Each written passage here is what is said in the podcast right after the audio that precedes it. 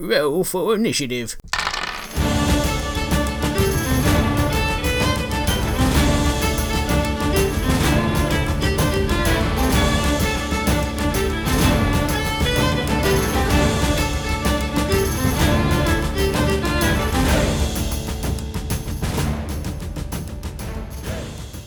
Hello, all you nerdy adventurers. I'm your host, Heath, and I want to welcome you to today's episode of Everyday Dungeon Master, podcast for the everyday DM and the players who love them. Today's show is about improving your role playing ability uh, when it comes to NPCs and during combat scenes, backstories, just as a DM in general, how to improv your way and wing your way to amazing adventures and stories. You know, there might be a situation, we, we've all been there, right? We're, as a DM, you've been in a situation it presents itself. You don't know exactly what to say because you were not prepared for it. At least me, my players always do this to me. I don't think they ever do anything that I prepare ever. Uh, and so you you're forced to improv. You're backed into a corner. Your improv ability has to come out, and uh, so yeah, that's where you find yourself. So today's episode is to give you tips and tricks on how to do better improv. There we go. That's that's that's the hot take. So I'm really excited for today's topic. Really excited to dig into uh, today's show. So today's guest dungeon master loves camping, hiking, and jeeping his way across the outdoors. And when he's indoors, he loves watching anime, and he is here today to wing this podcast with me. Ah, that was a good one. Please join me in welcoming to the show Dungeon Master Michael. Hello, hello. Howdy. How are you? I am doing well tonight. Well, that's good. Good to hear. Good to hear. So, thanks for agreeing to the chaos and madness that is this podcast. Well, let's go ahead and jump into the icebreakers for today's episode. Uh, excited to dig a, dig into a little little icebreakers and get to know you a little bit better, Michael. So, how long have you been DMing?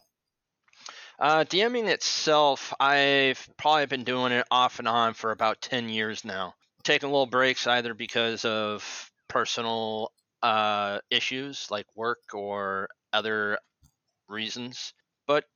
But as a general player, I've probably been doing this since I was like 12, 13.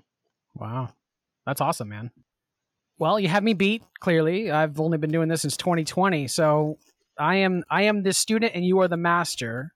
So I'm excited to hear hear what you have to say uh, today. All right. um, Did you start as a player then, and and you moved your way into the, the DM role? Yeah, I did. Uh, mainly because I was always looking for groups, and you can find more players than you can DMs typically. So I'm like, you know what? I'll take up the mantle myself. I looked up uh, different role aspects and just kind of read into it. Then from there was some like acting uh, classes that I had in high school and middle school, and I'm like, you know what? Let's give it a shot. And the people that I DM'd for at one point were like, dude, that was awesome. Sweet. So that so basically uh, you sound exactly like me in the sense of like that's why I did it was like I literally couldn't find a group to play with and I was like well I guess I'm gonna DM yep. Um, do you like so now that you've done both what role do you prefer? Uh it's kind of hard to say because uh, as a dungeon master it can be a little uh, demanding, uh, both of your personal time, uh, physical aspects, and mentality. But as a player, you really don't have much of a any of that physical or mental breakdown as a dungeon master. So it, it's kind of 50-50. Yeah. Okay. I mean, yeah, I, I think I kind of agree with you. I, I love DMing. Don't get me wrong, but there are definitely weeks where I'm like, I can I, can, can I just play now for Right. today? like just one time, please. Someone out there, take me as a one shot, please. yeah, pretty much. Uh, I, I generally try to have at least two different games uh, that I'm in, one as a dungeon master and then one as a player, so that way I can be like, I can just unload my frustrations on the other DM. That's the way. That is that is the way to do it, right there, for sure. So, what's your DM style then? Like a little bit. DM style is definitely chaotic. Uh, you got to keep up with your players, and they're generally chaotic in, themselves. Uh, they're not on a train track uh, as much as you would like them to be. Uh, so you kind of ha- I, I've seen this um, meme somewhere. Uh, it's like hurting a bunch of cats. It but honestly that literally is like the perfect definition or the perfect like picture to paint when you're talking about DMing a party. Yes. I was talking to one of my players the other day, and they literally were like, "Do we ever do anything that you ever put down on paper?" And I said, "Absolutely not. You don't like you. Yes, you do because I force it. I, I, I bring it back around, and I'm like, well, you're gonna face this monster anyway, even though you thought you were gonna get away from it. Like, but otherwise, like, no, they don't follow anything that I think they're gonna do. So I agree that you have to be definitely you know improv focused a lot of the times. Do you tend Yeah. to like are you kind of stringent on the rules or do you kind of like to play like rule of cool more often Uh, more rule of cool. Because when you're improving, if it sounds cool, okay, let's do it. Uh, now there will be times where you do have uh, the rule lawyers uh, in your party uh, of of PCs, so you're like gotta rein them in a little bit so they're not trying to ruin the fun for mm. everybody else. And that that's more about what playing Dungeons and Dragon is to me. Having fun, cutting loose, having a drink with your friends, and just having camaraderie with everybody. that's definitely one of the like i think the biggest draw for me and like the uh, that's what i always focus on it's just if we're having fun i don't really care if you if you went and jumped Mhm. 60 feet in a straight line and it's probably not possible hey man if we're all having fun i don't really care do it like you know like it's all good You're more than welcome to try. Exactly. Exactly. always, always welcome to try. So, give us then like one good, memorable gameplay moment that lives with you, either as a player or as a DM. Either way.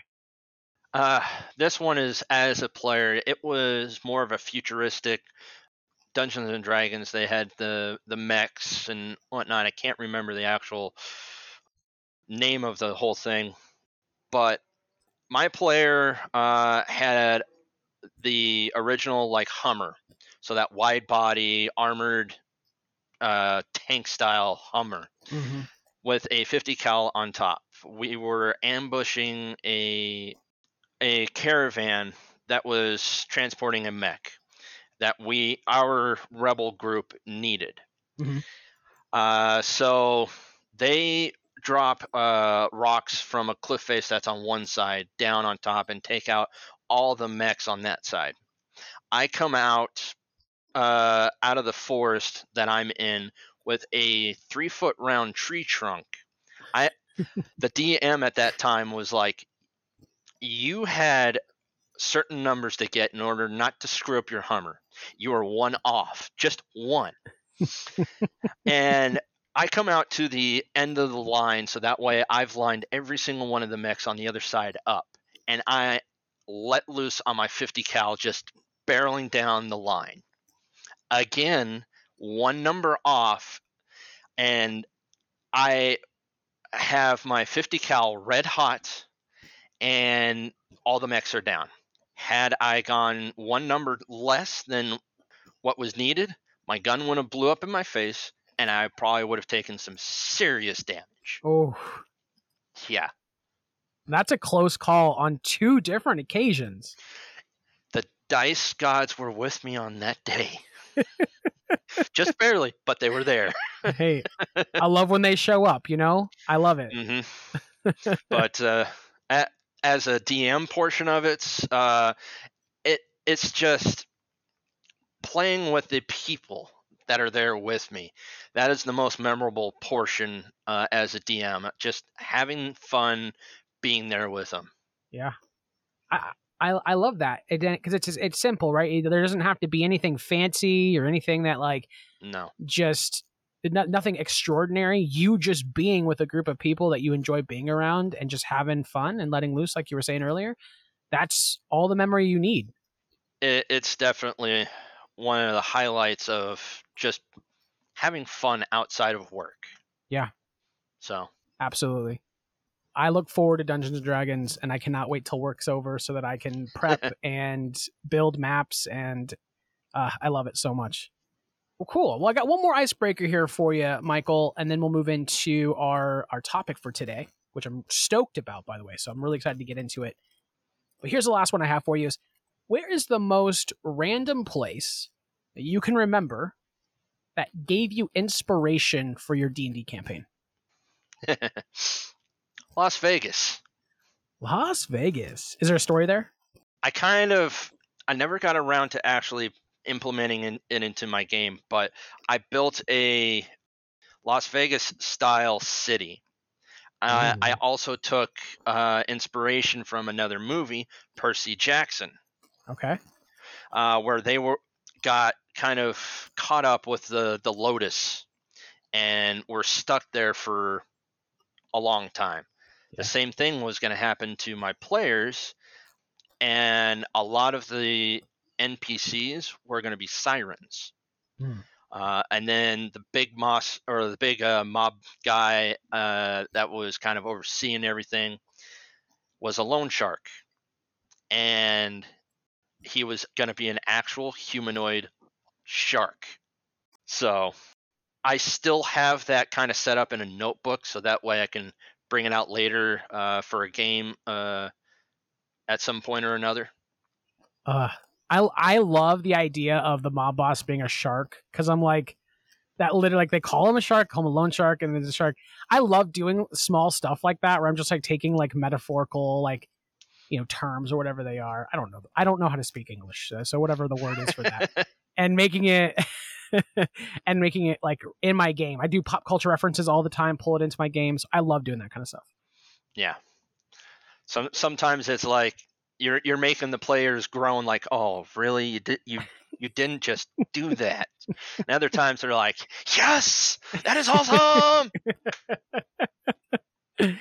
Mainly, I get the groans, but you know, there's the occasional, there's the occasional awesome, and, and that makes me that makes me feel good. I do it anyway, even to annoy them now at this point.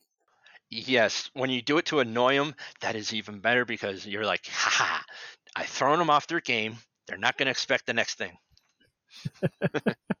Absolutely. Uh, were you in Vegas when you got this inspiration, or is this just you've been to yeah. Vegas and so okay, cool. I was in Vegas. Uh, it was the Luxor, and I'm just like, ooh, this looks like a good idea. And I just started taking picture upon picture, and I'm like, yes, this is gonna work out wonderful. uh, I love it. I love it. That's so cool. Well, thank you so much for kind of opening up the your your DM screen, if you will, and letting us take a peek behind and getting to know you a little bit better as a guest. Uh, mm-hmm. So let's go ahead and jump into today's episode. Onward ho!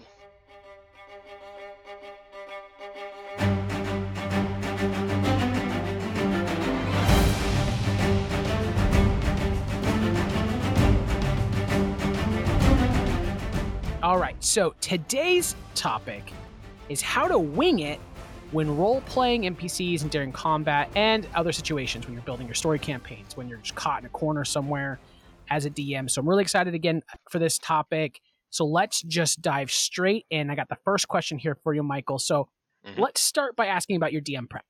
So when you're designing combat NPC encounters, do you pre-plan like dialogues that you can use uh, or reactions that NPCs or monsters might take, or do you improv everything in the moment? Uh, I improv probably about eighty percent of everything. I do have uh, stuff that I do pre-plan, just more along the lines of okay, my party is this level. What type of situation, if I want to put them into a dire situation, do I need to have those type of creatures? Or is it just some random BS encounter where it's like they're just going to overpower these little suckers? Yeah.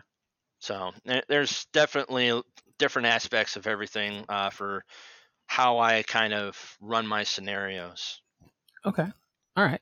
And so talking about a little bit more about like you're putting your your players in dire situations. So it's like does it kind of just come out come about based off their actions? Like is it consequential based or is it more so like i want them to enter some sort of situation and i'm going to make it happen regardless of their decisions?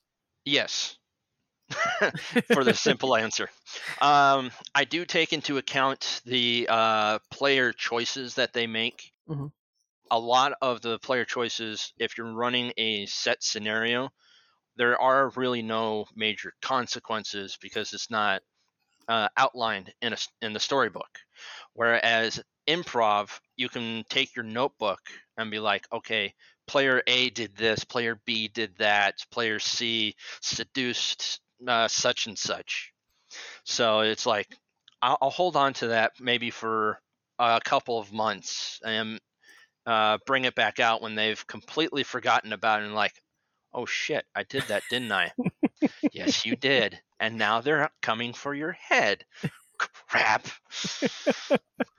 so I, I I do like to take their situations and give them consequences. Now, as like a big baddie type of situation, uh, more towards the end of an arc, I kind of give them uh, little nuggets mm. to find and uh, piece together.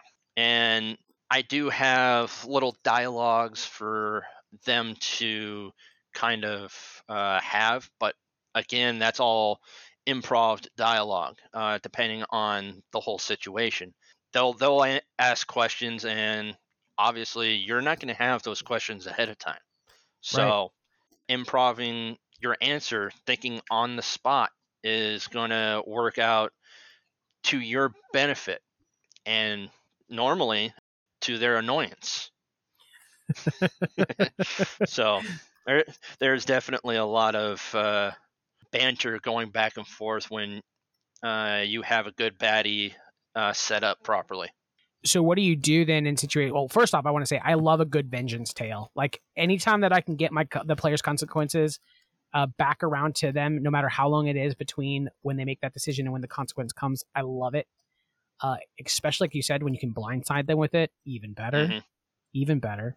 Um, but talking a little bit about like then NPC. So how do you handle so I have this problem in my party, and not really a problem because I, I, don't mind that they do it, but uh, where my party they just talk to everybody. They'll like go into a town and they'll just be like, "Oh, ooh, who's that over there on the corner? I'm gonna go talk to them. Oh, oh, who's that person over there? I'm gonna go talk to them." How do you handle that on an improv basis? Coming up with those, like, do you have like lists of names to pull from? Do you kind of just say whatever comes to your mind? Like, like where, are you at with that? I do have a list of names. Like, if they're a major piece, like let's say a store clerk of some sort or a king. I do have a name list uh, back behind the uh, DM screen that I can pull from. Uh, it's about five pages long. Uh, so I've got Oof. ones for elves, yeah, elves, dwarves, dragons, everything, just so that way I can be a little bit prepared on that end of it. I did take a page from Matt Mercer's book on that one. So uh, he has been a little bit of some inspiration uh, to how I kind of do some preparation. Mm-hmm. So definitely having some sort of name generator uh, at your disposal will work in the long run for you. Yeah, that makes sense. I like that. I mean, I think, and I like you're saying with Matt Mercer, I've definitely pulled inspo from him as well uh, with my DM prep. I know how I do dialogue nowadays is I try to write up as many different variants of dialogue as possible uh, based off of things that I can think of my players. And it's probably a lot of work, and I probably do too much of it. But what I try to do is like, an, especially, if, and I don't do this for like every NPC. I do this for just like main quest givers or main pieces of the story. Yeah. And I'm like, okay, but the party accepts. Great. Here's a couple lines of dialogue that the the the person might say to them, or the party rejects their offer. Okay, well here's some of the things. Or the party's rude to them. Okay, well here's a couple things they might say. I try to mix it up and have like things like yeah. that on on ready to go. Yeah, something like that is definitely worth having because you can always change a couple words around to utilize for somebody else. So if somebody is more prim and proper, uh, you can definitely reutilize that with some better sounding grammar. Whereas somebody is more of a in the hovel end of it, uh, they're definitely going to speak more in a uh, with an attitude type of a thing. Mm-hmm. Yeah, for sure, for sure. Do you ever like? Do you ever in a situation where you have to like change your NPCs on the fly? Like you have this NPC who's supposed to be this like really good aligned, like good character, but then like the players just come in and treat them like absolute garbage and then you're like fine well this person who's usually a nice person is not going to respond to you nicely so i'm going to flip that script and be like he's going to be real rude or whatever yeah there, there's definitely some of that that goes on uh, and that again, that's where the improv comes in. Like, if you feel like it's gonna hurt that type of NPC, okay, there's your consequence. Yeah. No, absolutely. And I think that it's important to have consequences prepared, right? For for all of that. For sure. Well, then talking a little bit more about NPCs, how do you like create them to give them like meaning and depth, right? Like do you have a lot of demographics on them like already planned out so that they have like a full like not full story, but like a, at least some sort of a story that players can discover? Like how do you go about that? I, I generally have like a uh, one or two uh, sentence background uh, for NPCs, especially if they're more going to be the players are going to come back to them at another point in time. Mm-hmm. Uh, if it's just somebody that they're coming across, like they're traveling through a city, not going to stay much, and they just needed to go to the shop real quick, no, I'll introduce them as like uh, this dwarven gentleman, Gostil, or something like that, and Leave it at that. yeah, I'll leave it at that. At that Yeah. point, if they ask more questions on that, okay, I'll answer said questions. But otherwise, yeah, you know, I mean, you know, as DMs, we already have our work cut out for us. Like we we, we can't write up Oh like yeah, paragraphs on every single possible person you could meet, right? So yeah. If we did, we never actually enjoy DMing because your your head's gonna go one way, and then it's just gonna keep going off on that tangent and another tangent, and so on and so forth. I totally agree with that. Totally agree with that. I, I try to like I'm like I try to find my balance of of over prepped versus like like you like improv and finding that sweet spot where I'm like I, I don't want to be caught fully off guard, but I want to be able to practice my improv enough that I can get myself out of a corner if I need to. Yeah. So how do you then like how do you wing conversations? Like to, let's go back to let's go let's go right into the topic of winging things. Like when you're when you are backed into that corner and they're just like talking and talking and talking, asking questions, asking questions. Like, how do you like? What are some tools or tips or tricks that you use to like, like I don't know, get yourself out of that position and and improv your way through a conversation? Uh, well, if it's uh, more along the lines of they're talking to a shopkeep, um, the simple statement of "So what brings you in here again?" Hmm. usually gets them back on track uh, to get them going again, kind of steer them back onto the train tracks, as it were. Okay, all right, If it was more along the lines of a of a guardsman kind of walking, uh, kind of pull something from Skyrim, no lollygagging. oh, I love Skyrim. That's such a great game. Yeah, I, I like that because you you're taking you're making your NPCs more realistic just by making simple statements. Like if you're in if I'm in a grocery store and I'm trying to talk to the cashier and my order like they're done ringing me up, they're gonna eventually be like, you gotta you gotta move on or like we gotta you gotta keep going here because I got other things I gotta do. hmm Uh, uh, or even the throwing in uh, the statement of another NPC comes from the back room and saying, "Hey, so and so, I need your help back here real quick." Mm. And then that kind of uh, shuts down everything at that point because he's like, "Okay, uh, I gotta go take care of this. Uh, thank you for your coin today. Uh, have a wonderful day." And he leaves in through the back door. Yeah. Okay. That's smart. That's smart. I like that. I, I think, you know, I think as DMs, especially if you're a newer DM, at least for me, I felt like I had to always play along with the with the players. I always had to be like, well, if you're going to ask a question, I always have to answer it. And so I would get bogged down a little bit. But knowing that's a great tip for newer DMs and or even older DMs who might not have that fully down. Mhm. Great tip there is just you don't always have to play along. You can literally just be like you said, get yourself out of that situation and then and push the story forward. Yep. Yeah, it, it's all about the story uh, in the long run as well. Yes, you're there to have fun, but you're also there to tell a story. Yeah, absolutely.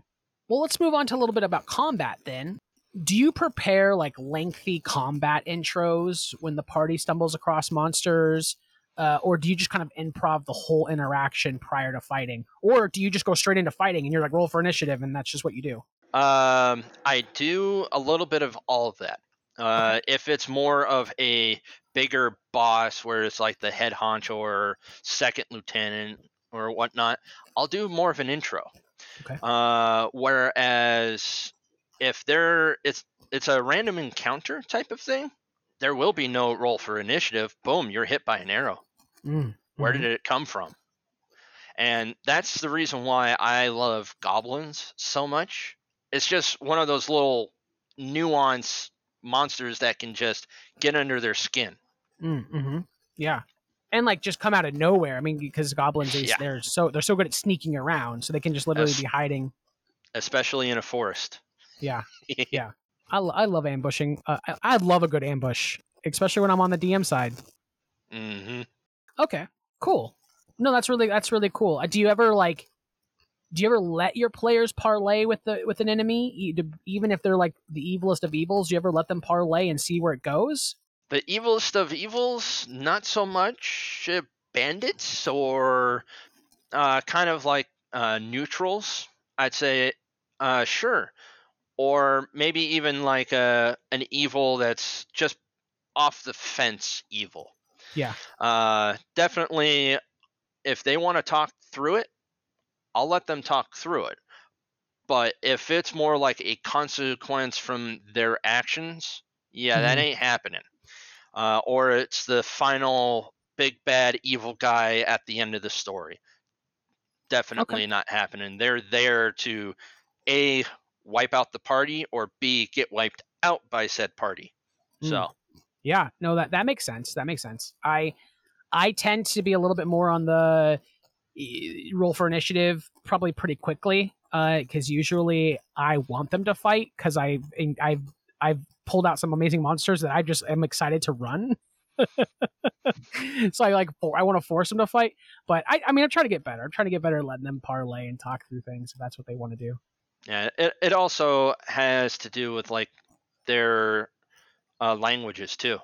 Mm, They're- yeah, They may come across uh, monsters or NPCs that don't understand common or any of the languages that they speak. right. So there's no way to parlay there.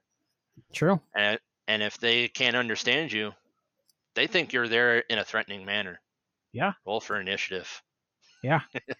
exactly i love that i love that that's awesome yeah uh, i always think i that's too something i always do is i always i always just assume everything can speak common unless the, uh, of course a monster stat block doesn't like says it can't but typically but i like that idea like have a humanoid like bandit for example but like have them be like some foreign bandit that doesn't speak any language other than infernal i don't know pull a random one out you know type of thing and that's kind of cool that's kind of a cool idea for sure hmm so I like that. Speaking a little bit more on combat, then is I know when we were talking prior to recording um, and getting you set up and scheduled, you talked about having like random encounter charts and tables for for running combat.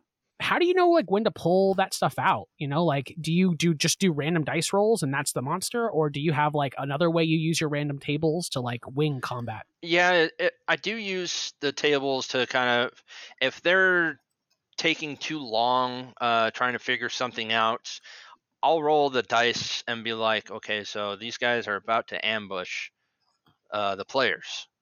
So, and generally, I kind of reconfigure the uh, table depending on the location. So, if they're in the deep dark somewhere, maybe more uh, driders and drow, uh, or deep dark gnomes, Mhm. uh, that type of stuff. Kobolds, for instance, uh, just so that way they kind of get a all a well-rounded uh, experience with Yeah. the monsters. No, that makes sense. That definitely makes sense. And do you, speaking of combat, I just have to ask you because I'm trying to trying to visualize it here. Mhm. Is do you do basically theater of the mind? Are you full maps and minis, like somewhere in between? Where are you at? I'm full maps and minis. I have a 3D printer. I have a subscription for Loot Studios, which is an awesome subscription to have if you've got 3D printers. Uh, so I print them out. I set them up. None of them are painted, of course. uh, so I make my own terrains as well out of uh, foam uh, that you can get at the hobby store or Home Depot, for instance. And I actually made a portal out of an old cell phone and foam. I Wow. found a YouTube video uh, that plays sound for a portal and has uh, graphics going for said portal. I made the stand for it around it, so it's got stairs that are going up into it.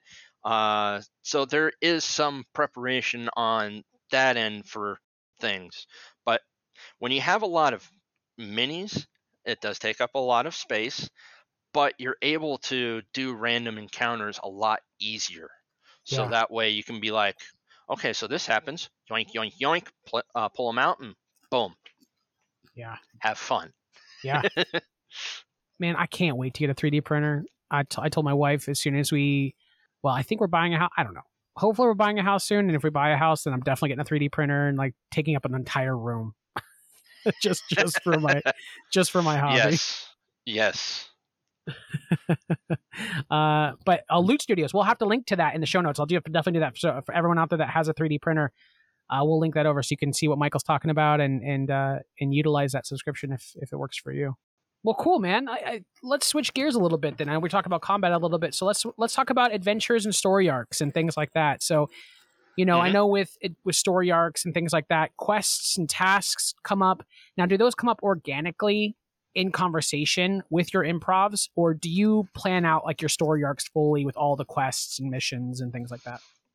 No, it it has a tendency to come out uh, somewhat inorganically. Like uh, I've got their backstories uh, in my notes and everything, and I keep it in the back of my mind. And I'm like, well, they're going here. I do believe somebody mentioned something about that area, so go through the notes and be like, okay. I'll, I'll put that into one of the sessions when they get to it. So it, I do a little bit of planning, but it's a lot more improv for me. So that way I can give them uh, a better uh, story. And if their backstory comes into play, they're just like, oh, yes, I know this. And I usually give them more of an advantage to certain situations when their backstory comes into play. Yeah, that makes sense. Uh, I like that. I mean, I think I probably plan a little bit too much, but I like the the organic or inorganic, whatever, like feel of it of uh, quests coming up through like conversation. Have you ever had like one you're like someone walk up to an NPC, like one of your players walk up to an NPC and just be like, "Hey, you got work?" and you weren't really planning for that, and like, do you just figure it out then on the fly? kind of sort of i have uh, some different decks that are quest giving decks. Oh, okay. so i utilize those to be like if i need them to go into a far off location i'll pull there's one that's for far off locations. I'll pull something out of there to kind of have them going in that general direction that i need them to go. Or i can be like some normal everyday stuff that you would see in either anime uh, for like the isekai genre that's out there. I have a rat problem. Mm, mhm. Go go take care of the rats. Or I need ten pelts of bears. Please go get me those. So there there are certain things that if it's not needed right then and there, I'll I'll improv something. Like let's say they need uh, some quick coin because they went to a merchant and the price was a little out of their price range. Mhm. They can go into different people and be like, "Hey, you got work? Yeah, do such and such for me." So that, that's where that stuff can kind of come into play. Um, but yeah, having those decks definitely come in handy. So when you were talking about like the the deck, it like and, and like the different types of jobs it it can come up with. I was thinking in my head like I don't. Do you ever play World of Warcraft? uh, every so often, yeah, Okay, so there's this like really infamous quest in the Barrens. Uh, I think you have to be a horde character. I don't. I can't remember, but you have to collect like 120 centaur like hooves or something like that. And I remember the take it took so long. The drop rate was so bad, but that was just it was funny to me because I'm like I could just imagine my talking to my D and D uh, players and just being like, yeah, so uh, maybe you can go collect uh, you know 15 uh, lucky rabbit feet and then they just have to can just like slaughter all the rabbits they see, and the drop rate's just horrible, so they can never complete it, and just watch them go mad. Uh, yeah, or they they get all the rabbit's feet, and the guy kind of tallies them up, but he has like this uh, appraisal, and it's like, well, you got all these rabbit feet, but only six of them are lucky. so they bring in all these rabbit's feet, and it's like, you gotta be kidding me! No, evil DM moments. yes. Absolutely. I love that. I love it too. Like you could also just the, the appraisal stuff. Like they're like, oh, you need a diamond worth at least this much gold, like this this much uh, gold or whatever. And then they bring in Uh-huh. a diamond, and you're like just under. You're like, you needed to be worth five hundred. It appraises for four ninety five. Uh, what? No. Uh, I love I love good things like that to just toy with your character or your players. It's great. Yeah, it, it's a lot of fun. Well, in your opinion, uh, Michael, do you do you think that like total improv is a better way to DM than planning like every detail? I would say no because not everybody can do it. Mhm. There, there are certain people that are able to improv and be able to do it. So if you want to give it a try, do not hesitate to do so. If it just doesn't come out naturally to you, like you just don't feel it's working for you, then don't be scared to be like, "Hey, let's just try and keep this on track, eh, and just continue forward." So Yeah. just have clear communication between you and your players. In my opinion, is going to have a much greater respect for everybody, and everybody will be able to enjoy it uh, because of that. Yeah, I agree with that. I think that's a great statement to emphasize to any player out there who has not yet DM'd because maybe they're they feel intimidated to DM because they don't know if they're going to be good at it or they they just it seems like it ta- it takes a lot.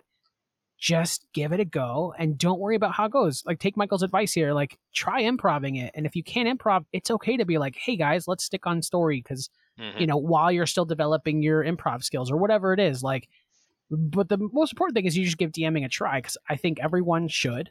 I've said that in, on many episodes before. I think everyone should try DMing at least once just to see what it's like on the other side of the screen. Mhm. Most definitely. All right, so I got a final question here for you, Michael, before we jump into Monster Spotlight. And that is how do you implement character backstories when improving encounters with NPCs or bad guys or into story arcs in general? I generally try to tie in the story arc, or not the story arcs, but the backstories to each other a little bit, uh, kind of behind the screen of the DM. One of the campaigns I was running uh, was out of Matt Mercer's world, Exandria, I was actually utilizing the whole entire map, not just little portions. Uh, I actually had two uh, player characters that were half siblings Mm, and they mhm. had no clue that they knew that they were siblings at that point. But I had that hidden uh, close to my chest on that one, and they were never sure why they would get this inkling. Another kind of situation, I had a player that had an unknown uh, patron uh, at the time. It was the big bad evil guy Oh. yeah, he just didn't know, and uh, I was gonna have it revealed at the end, like, "How's it going, little man?" and speak to him in the way that his patron normally speaks to him, so that way his eyes just open up wide, like, "What? no, this can't be happening." And then at that point, having hopefully having the entire party look at him and possibly turn on him. Ugh. So definitely having some little nuggets in their own own backstory to pull from can make things that much sweeter. Yeah, yeah, absolutely. I man, I love that. The, the especially the patron example you gave, like that is. I love when you can just shock your players because they didn't see it coming, they didn't see the bridge coming, and I love when your players trust you as a DM enough to like Mhm. let you do that, right? Like let you take control in that way of their backstory to to a degree. Yeah. I've already established my players don't listen to my podcast, so I can I can talk about my campaign all day, and it doesn't matter. Uh, so, but I have this moment coming up shortly here where kind of what you're talking about, and I'm, I'm so amped to see the reaction on it. Is one of my players, his backstory was he got separated from his parents because there was a war that broke out, uh, and that, and a certain group of people came into his homeland and just like slaughtered everybody. Uh, and so he got separated from his parents in the in the middle of the conflict, and he hasn't seen them since. And so he basically had to raise himself in nature by himself, Mhm. and that's kind of his backstory. And I have another pr- character's backstory who I belonged to a raiding band of orcs. Uh, she was a half orc, but uh, she was adopted by this clan of orcs, and they were a raiding clan, and so they that's what they did. They raided villages and participated in wars and took spoils and things like that. And they don't know it, but it was her clan that killed his parents. and nice. I'm excited because I'm like, oh, what are they gonna say when they find that out? Like, how is he gonna react to now this person he thought was his friend? Like, is it still gonna be like a friendship? Is it gonna be like awkward? Like, I love that. Ah, frenemy sounds so sweet right now. Uh, and the saying goes, uh, "Keep your friends close, but keep your enemies closer." It's true. Yeah, definitely. And I'm so we'll see we'll see how it turns out, but I'm I'm ex, I'm, ex, I'm stoked to see their reaction on that. But well, Michael, this has been a great conversation. Thank you so much for sharing your tips and tricks and your perspective on improv uh, and winging it. Uh, so let's jump into the the monster spotlight.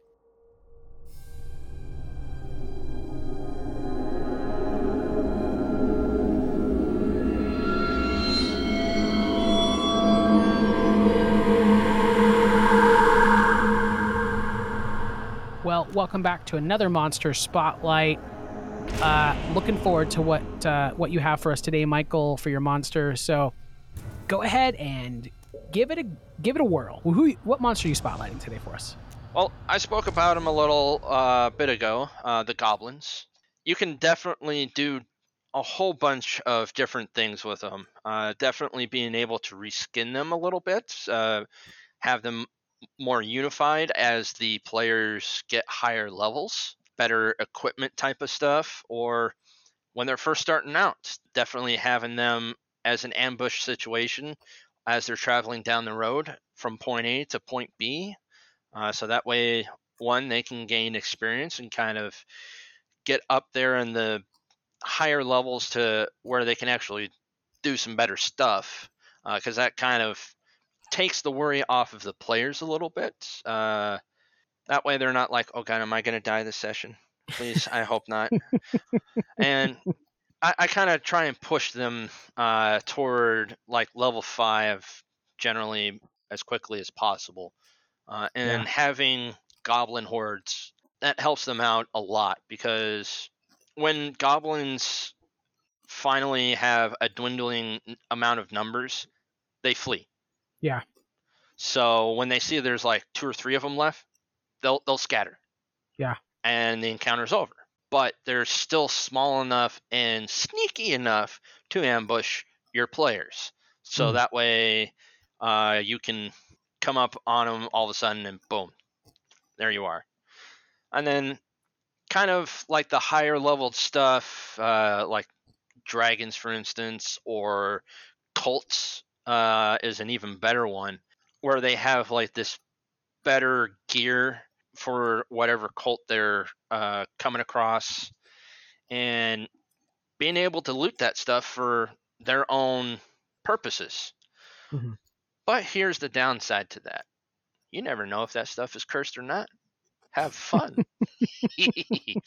I, I have a tendency to curse a few things here and there, uh, just to kind of keep the uh, players on their toes, so that way they're not like always trying to grab every little thing. And then if they try to sell it, uh, the NPC shopkeeper, if he has a good enough appraisal, and I usually roll uh, a d20 on that one. If I roll like below a 13 or something, uh, his appraisal is not going to be very good, and he'll probably more than often buy that cursed item from you. Yeah. Uh, but if he had, if I get above like a 13, he'll see the curse on there and be like, you know what? I'm not taking this. You need to get rid of it. I don't care how. Just get it out of my shop now. I, I like keeping my players on their toes for loot as well.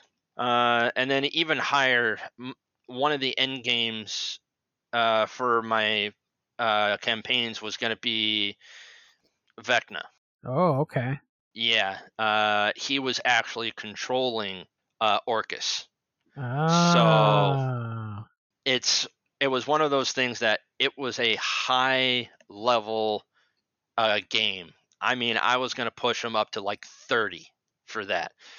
D and D Oh, wow. Beyond really doesn't go to that level, so it's more a pen and paper. Put your stuff together and combine it. yeah, yeah. And high risk, high reward. Yeah. So to speak. But the nice thing about, let's say, your if they don't survive this, okay, here's where the improv comes into play. You start over, post apocalyptic. Oh. The story still continues. So that that's the nice thing about uh, improv is you can still continue the story beyond total player kill, a TPK. Yeah. Just kind of change out the uh, scenario that's around them. A lot of villages, a lot of silly, cities are burnt to the ground. Uh, that type of stuff. Or hey, they did beat the big bad evil guy. They come back to the main capital as heroes. So Yeah.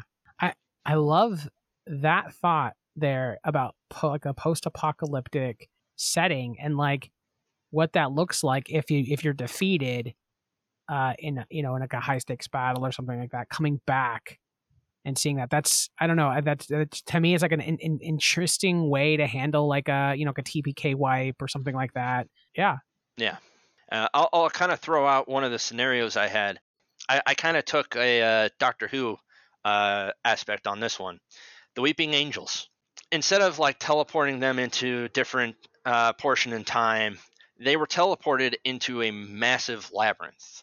This I actually had pre-planned. Every little nook and cranny had some sort of thing going on, and I had a D20 and numbers throughout the labyrinth 1 through 20 that's where they landed when they were teleported out mm-hmm. and because it is different time and space that type of stuff they were gone for 5 years and there were consequences for leaving that plane unattended for that long yeah so it's not one of those things like you're gonna think about it right right away. Put it on the back burner. Let Mhm. it sit there. And when you uh, come across it later, like let's say you're at work, pull out your phone. Be like, okay, la da da da da da. Just jot it down or onto a notebook. Carry a notebook with you and jot it down so that way you can be like, I don't forget that later yeah having a notebook, a pen and paper of some sort that is D and D esque, will if you're trying to improv, will help you out greatly because you're going to think of something when you're not expecting it, and Right. that's the whole point of improv. Yeah, let it come to you naturally, and then utilize it later on. Just I have a notebook that is just completely full of jibber jabber Mhm. uh, little scenarios like this and this happened because that happened or they do this so that's going to happen so it's, it's just little things that happen in my head and i just i gotta jot it down Yeah, I think that's really smart is to have something like that. Like, don't feel forced to like if you have an improv idea, don't feel forced to use it right away. If it's going to make more impact later down the road, save it for later. Tuck it away. It's it's fine to have little things like that tucked away. most definitely Well, thank you so much, uh, Michael, for sharing those those little tidbits about you know. And mon- goblins are an awesome monster. I love horde monsters, so uh, that's that's awesome. Um, and all those other like tips and tricks you shared and and ways to improve your game through improv. I loved every minute of them. So let's go ahead and jump in then to our uh, our DM tip to close us out. it's more of a saying for me no plan of operations extends with certainty beyond the first encounter with an enemy's main strength so in other words shit's gonna hit the fan go with it and that's as simple as that, right? Like yes it is going to hit the fan. And if you can just roll with it, then your game's going to get better and you're going to improve as a DM and your players are going to have more fun. Uh, I think that's really just like probably the one of the best tips is just roll with it, you know? Yep. And that's the whole point. Just rolling. just rolling. I see what you did there. That was great. That was great. A full circle on that. That's perfect. And that's a perfect way to close it out. So, Michael, thank you so much for being here and for uh, giving us your wisdom and your perspective on the game. It was a joy to talk to you. Um, so yeah, man, thank you so much for being here, dude. You're welcome, and uh, I hope your game uh, proves prosperous for you. Oh, thank you. Uh, same to you. Same to you. And I'm definitely going to take some of your little tidbits and tricks and wisdom and implement them in my game starting this week. So I'm looking forward to it. Sweet. Awesome, man. Well, have a great evening. Again, thank you so much, and uh, we'll talk soon. Have a great evening yourself, and uh, stay rolling.